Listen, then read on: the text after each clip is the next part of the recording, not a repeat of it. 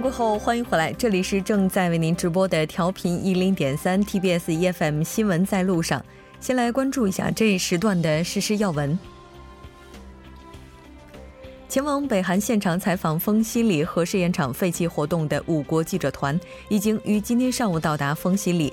北韩之前表示，会视天气情况再决定是否进行废弃活动。有观测认为。丰西里所在的咸镜北道地区会从夜间开始有小阵雨，所以在今天之内正常举行废弃活动的可能性比较大。距离韩国第七届地方议员和地方政府各级领导选举还有二十天，为期两天的候选人登记工作二十四日开启，正式拉开地方选举大幕。本月三十一日起，各候选人可开展拉票活动。可上街游说、分发选举宣传资料、张贴选举墙报、举行讨论会等。拉票活动截至投票前一天的六月十二日，六月八至九日上午六时至下午六时期间将进行缺席投票。正式投票将于六月十三日上午六时至下午六时进行。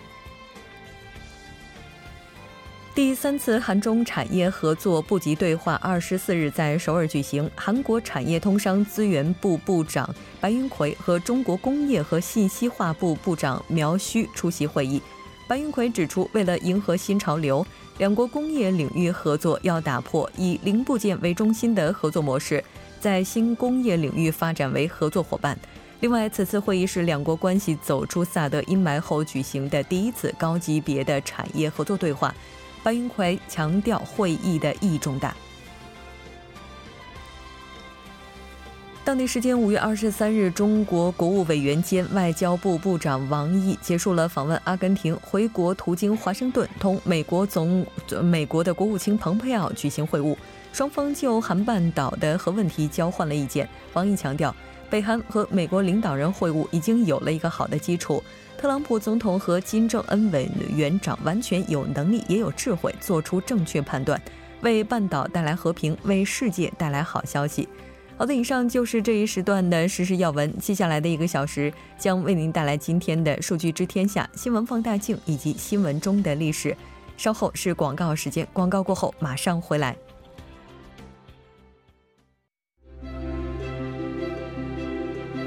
得数据者得天下。知数据者知天下，数据知天下。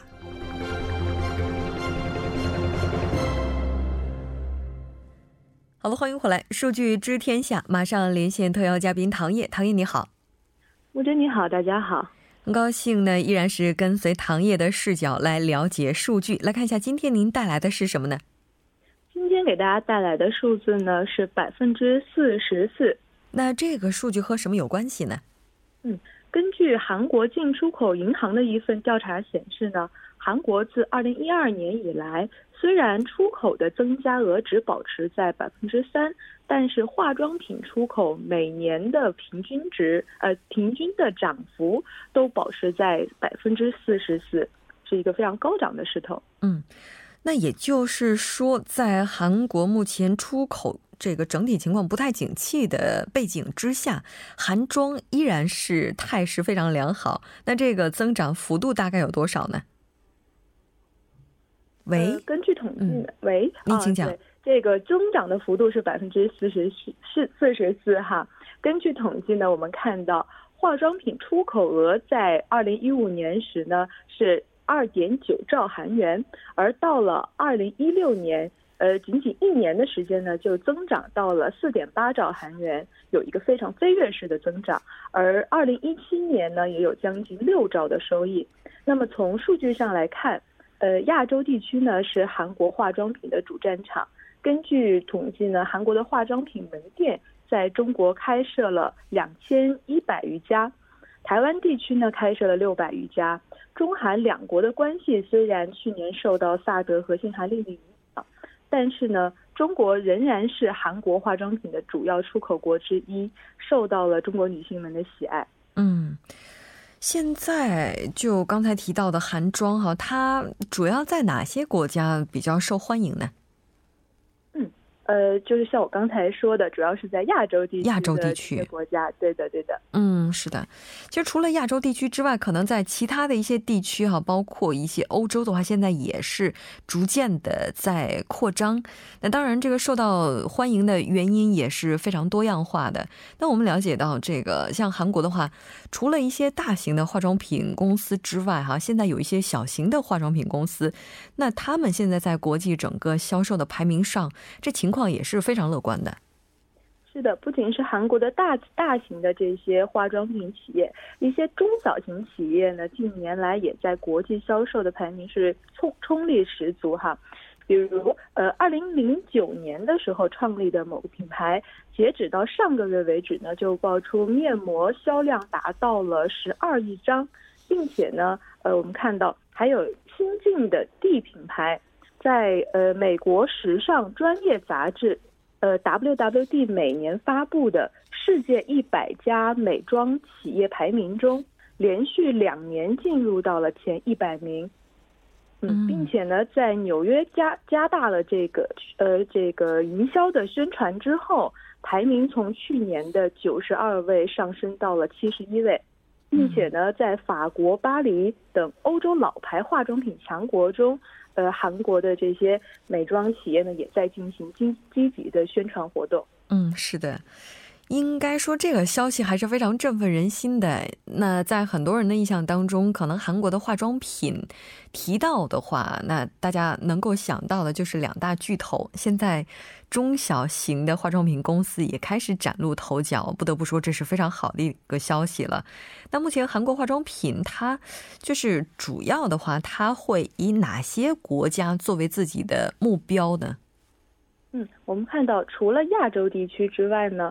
韩国化妆品还扩张，呃，就是扩大到了新西兰、澳洲、俄罗斯、波兰等新兴的二十六个国家和地区，并且呢，着重在中东和南美在不断的推进。特别是刚才我们说的 D 品牌，以这个为例子来说，已经在中东五国开设了超过五十家门店。并且呢，一些大品牌化妆品企业呢，也纷纷抢占迪拜、墨西哥等等这样一些发达或者发展中国家的市场。呃，除了我们说过的这个中国和台湾地区的门店之外，M 品牌呢，在南美地区的门店就开设了有二十余家，在俄罗斯呢，也开设了十五间卖场。今年年初，甚至在白俄罗斯也新增了两间门店。那么看来，韩国化妆品企业的目标呢是全球市场。嗯，确实是这样的。应该说，这个扩张的速度也是非常惊人的。那现在的话，全世界范围我们去整体来看的话，化妆品市场规模它能有多大呢？嗯，我们看到呢，整个 不好意思，呃，世界的化妆品市场规模在去年超过了。五百零三兆韩元，呃，约合呢四千六百四十八亿三千五百万美金。呃，根据韩国食品药品安全处的统计，在二零一三年，韩国国内注册的化妆品制造销售企业中呢，有三千八百八十四家。那么去年呢，则创纪录的达到了一万零八十余家。呃，当这个当年长期低迷赤字的这些化妆品产业呢，在二零一二年以一千零五亿韩元终于变成了这个贸易的顺差，而在二零一六年的时候，贸易顺差更是达到了三兆五千九百五十二亿韩元，也是创造了这个顺差的记录。如果按照这个发展的势头呢，韩国美妆产业将继半导体、汽车。造船、钢铁等这些工业产品之后，成为韩国出口产品的重重要组成部分。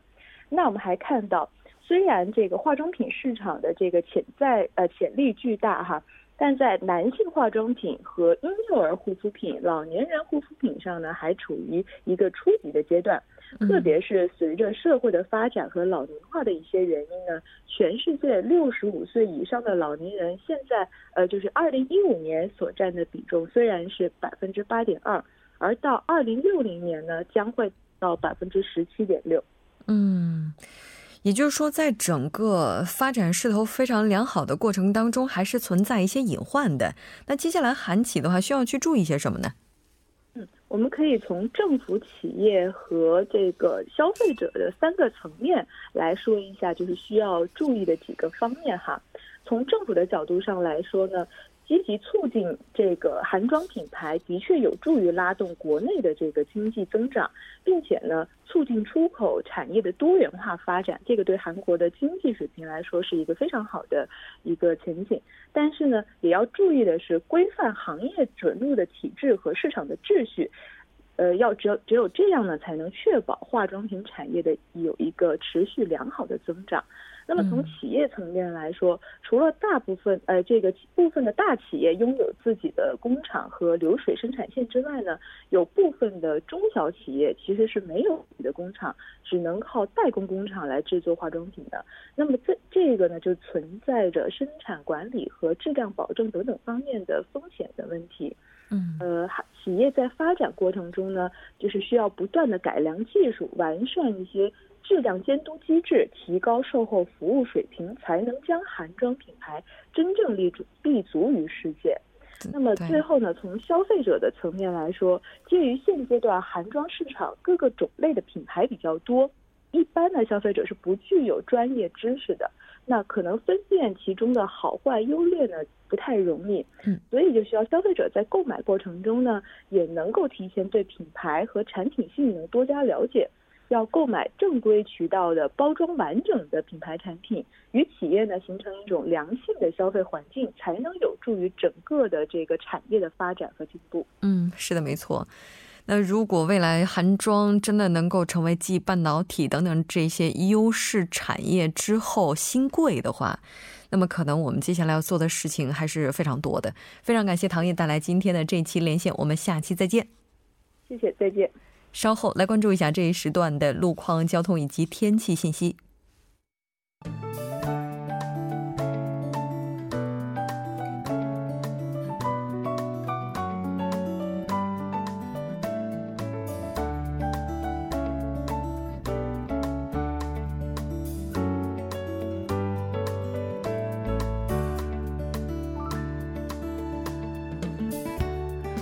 晚间七点十三分，依然是由程琛为大家带来这一时段的路况及天气信息。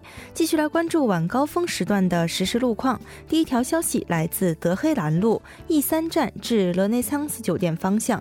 之前呢，在该路段下行车道上进行的道路施工作业已经结束，路面恢复正常。接下来是在往十里路汉阳大学医院至城东文化院前方。不久之前呢，在该路段三车道上进行的施工作业已经结束，三车道恢复正常通行。下一则路况来自金仁路温水十字路口东部野钢入口方向。目前呢，该路段的道路维修工程已经结束，路面恢复正常通行。好的，继续来关注天气。明天呢，在气温方面将会保持稳定的态势，和今天相比不会出现明显的波动。江陵和大邱地区呢，仍然率先达到了三十度，并且目前的黄沙天气将会一直持续到明天下午为止。建议各位听众朋友们外出时做好防护措施。一起来关注首尔市未来二十四小时的天气预报。今天夜间至明天凌晨晴转多云，最低气温十四度；明天白天多云转晴。最高气温二十五度。好的，以上就是这一时段的天气与路况信息。我们稍后再见。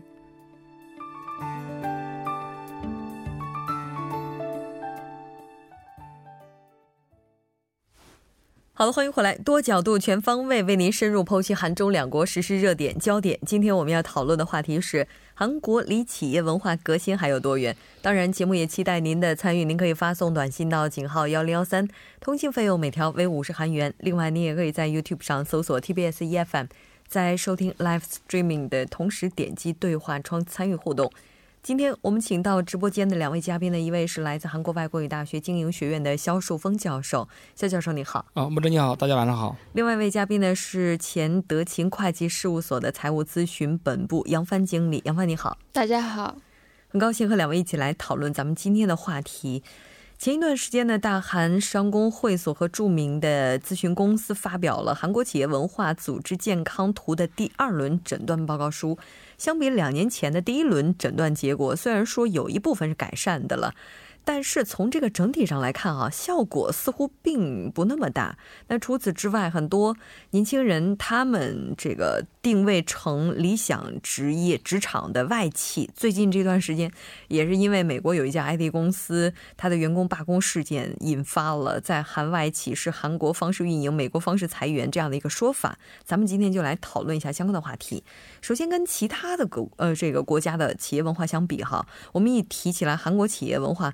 好像就会有一种比较，这个好像我们在脑海当中会给它进行一个画像，这个我不知道它是不是一些刻板印象。那当然出现这个现象，它也是有深层次的文化原因。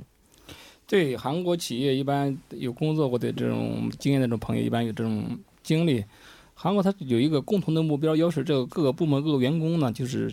强度的高强度的配合，嗯，所以他要就要求这种领导呢具有绝对的权威，啊，所以这个不管你的职务这个相差多少，只要见到上级的话，你要点头就是这个鞠躬，不像当然不像日本那个九十度，韩国那你要点头鞠躬，至少得三十度吧？对对，这个下属呢一般很少呢能够质疑上级的这种命令，所以这这个绝对的服从就需要这种员工。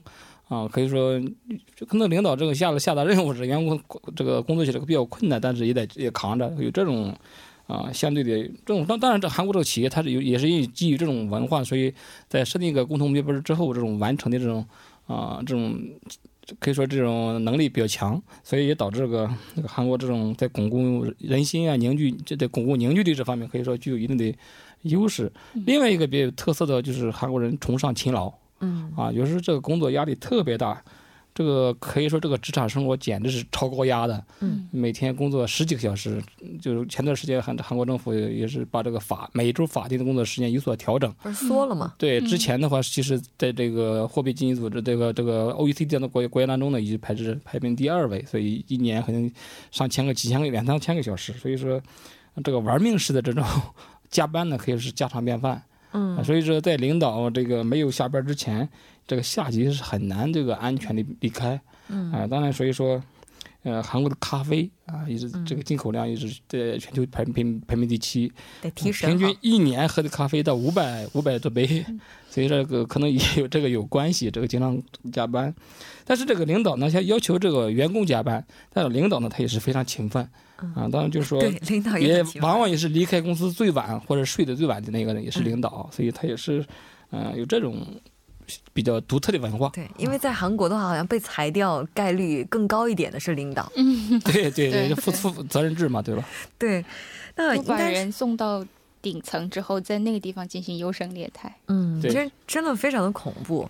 哎，你说韩国这种企业文化到底是从哪儿来的？因为我记得之前咱们在讨论的时候提到过，说韩国就企业当中这种上下级的关系可能是和军队有关的。那企业的这种加班文化以及各种这种拼命三郎式的工作方式，是从就之前汉江奇迹那儿来的吗？我其实听过这样的说法。嗯，我觉得就是。包括他的军队的文化也是最早来源于这个，我觉得是受儒家文化的影响吧。这种这个长幼尊卑这个的影响，就是造造成了他这个就是等级比较森严，而且等级分布的也比较细，上下级之间的这个权力分配也是非常明确的。但是像你刚刚说的这个汉江奇迹这一块，确确实实就是说他这种管理方式。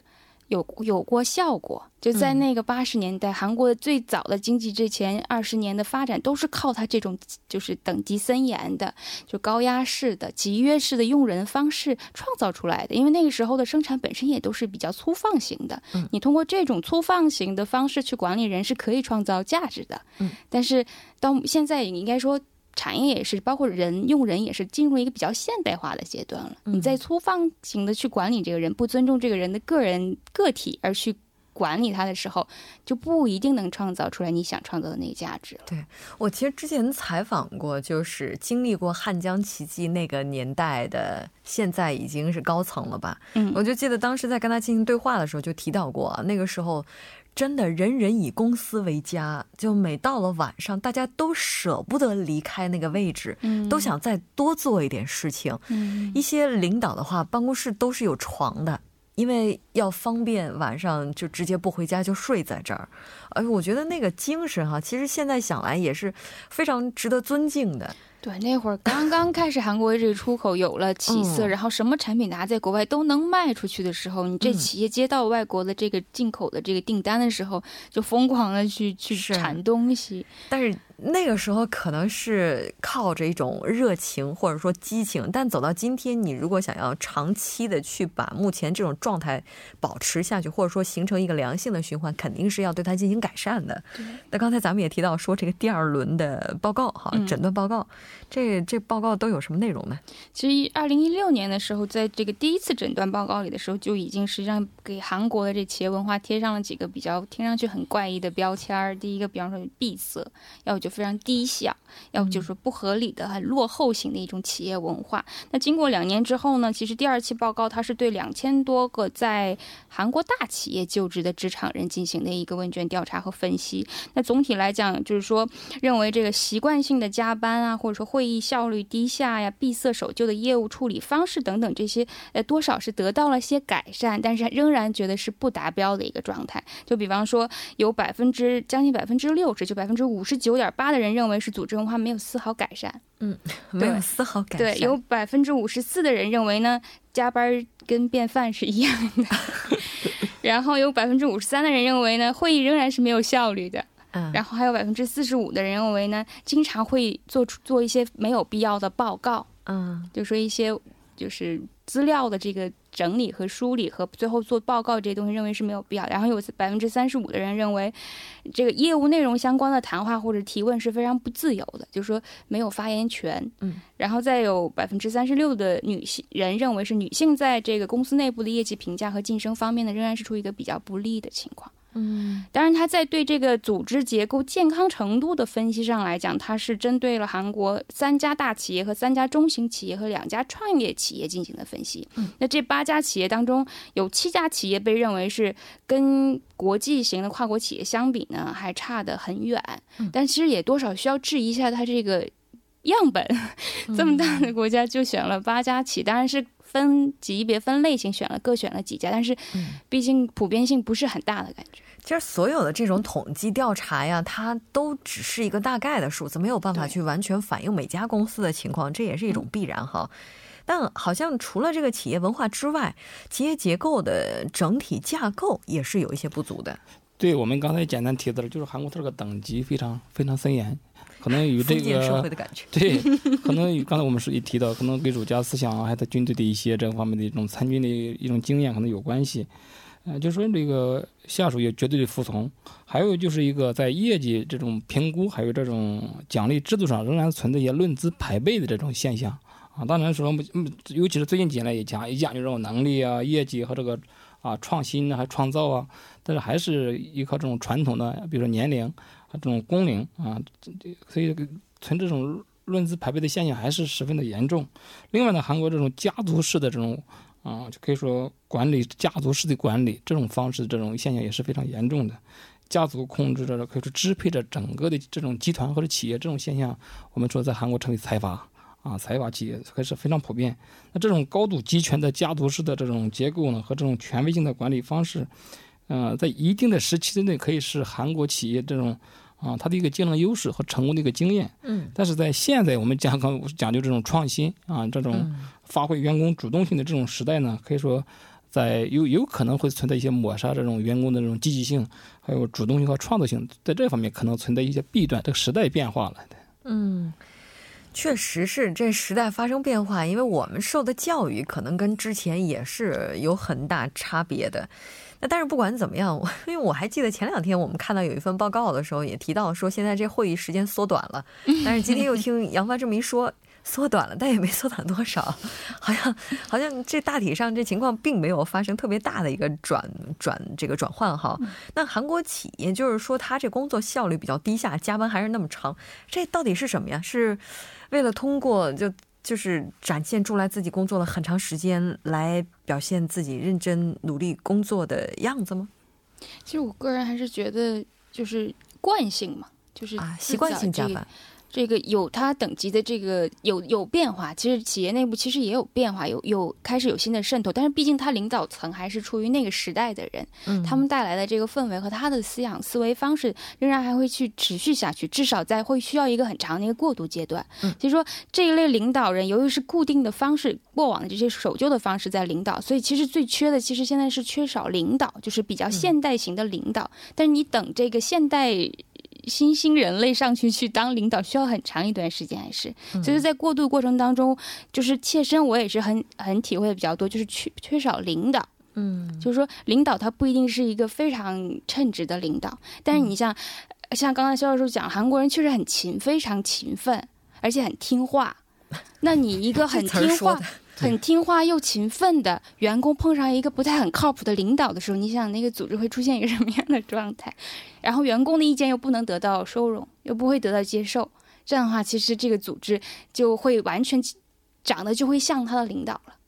就是嗯，组织没有组织的这种一加一大于二的感觉，是完全就全长成领导的样子了。对，所以这个领导的能力需要这种升级啊，嗯是是需要转换。嗯就是说，可能需，但是随着这种员工的一个领导的年轻化呢，这种方式可能会啊、越来越好。当然，之前在一个制造业为主的这种时代呢，大家讲究一个共同的目标，大家都一一块儿使劲一块儿干，嗯这种可能是比较有效。但是现在不是讲究这种大家一块儿时这做着时间长就就这个效率高，它不是那种时代，现在是靠这种创新。一个好的想法，你可能就需要两个小时，可能就结束了。你不是说你再待上一天，这个这个东西就可以做完的，这个想法就想出来的。现在不是那种时代。对，而且经济发展的程度越来越高之后，对每一个人的要求已经不像以前简单的体力和简单的脑力劳动，是非常高级的脑力劳动。嗯那你让这个人处在一个非常被尊重和非常状态好的状态，他会想出更多的东西。但如果像过过有的这种比较集权式的，或者是这种领导方式来管理人的话，它是限制了这个人的潜力发展。对我觉得还有一个变化，就是因为科技的发展，就是让我们现在整个工作的方式发生了很大的变化。这个嗯效率从原则上来讲应该是提高的。以前我们得手写是吧？嗯现在可以用电脑打字。啊，对对啊，以前没有打印，然后我们可能 要油印一张一张用手去刷，是吧？然后现在的话，这也都不需要了。所以说，在已经就是用科技提高了这么多效率的同时，我们整体的架构还没有发生更大的转换，确实需要反思。我们半点过后继续讨论这个话题。